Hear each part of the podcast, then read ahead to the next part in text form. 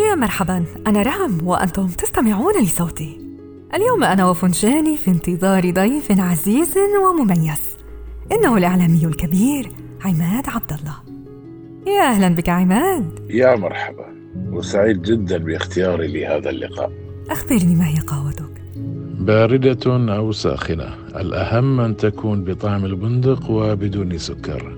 هذا هو فنجانك وهذه قهوتك اليوم في حديث أنا وفنجاني كنا نتهامس عن احتضان المواهب وتحديدا المواهب الشابة كيف ترى هذه البادرة باحتضان تلك المواهب الشابة؟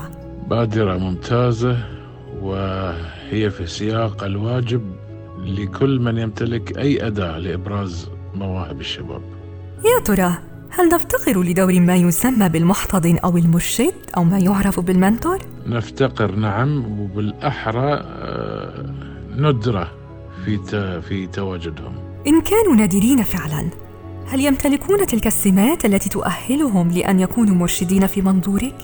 وما هي تلك السمات التي يجب أن يتحلوا بها؟ في تصوري سمات آه، إلهية موهوبة من الله سبحانه وتعالى هذه السمات آه، لا تكتسب آه، سمة القبول عند الآخرين سمة سهولة التغلغل إلى قلوب المتلقي أو قلب المتلقي.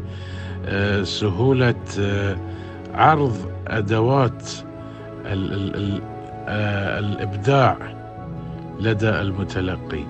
آه أيضا الشعور الدائم بالهم والواجب اتجاه الأجيال القادمة. هل يسمحون لأنفسهم بأن ينقلوا جل المعرفة التي لديهم ويشاركوا بها الآخرين؟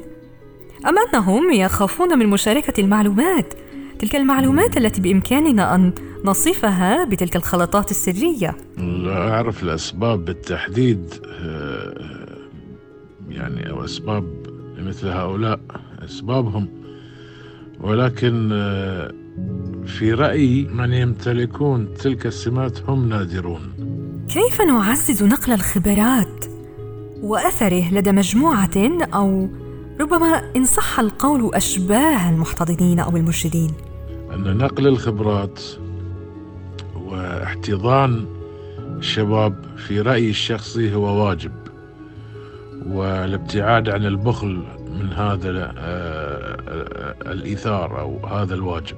هل برأيك أن المرشد المثالي هو من لديه بادرة الإيثار والحس والواجب الذي يسخره من أجل أبناء وطنه فهم ثروة المستقبل لديه بالضبط هذا ما عنيت بالضبط لنتصور لنتصور بأننا وجدنا مرشدين مثاليين وتم احتضان تلك المواهب الشابة ماذا بعد مرحلة الإرشاد؟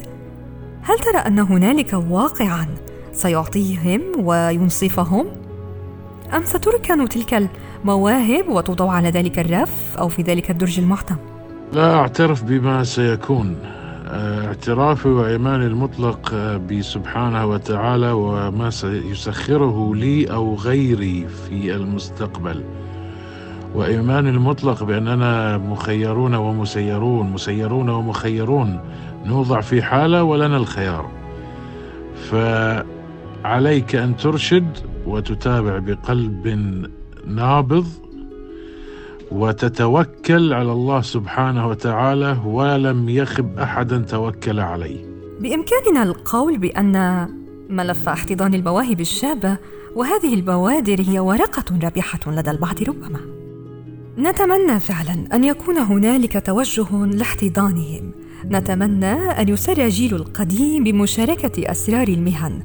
ربما مع هذا الجيل الذي هو جيل متخطش نحو المعرفة ويمتلك مواهب وطاقات كاملة.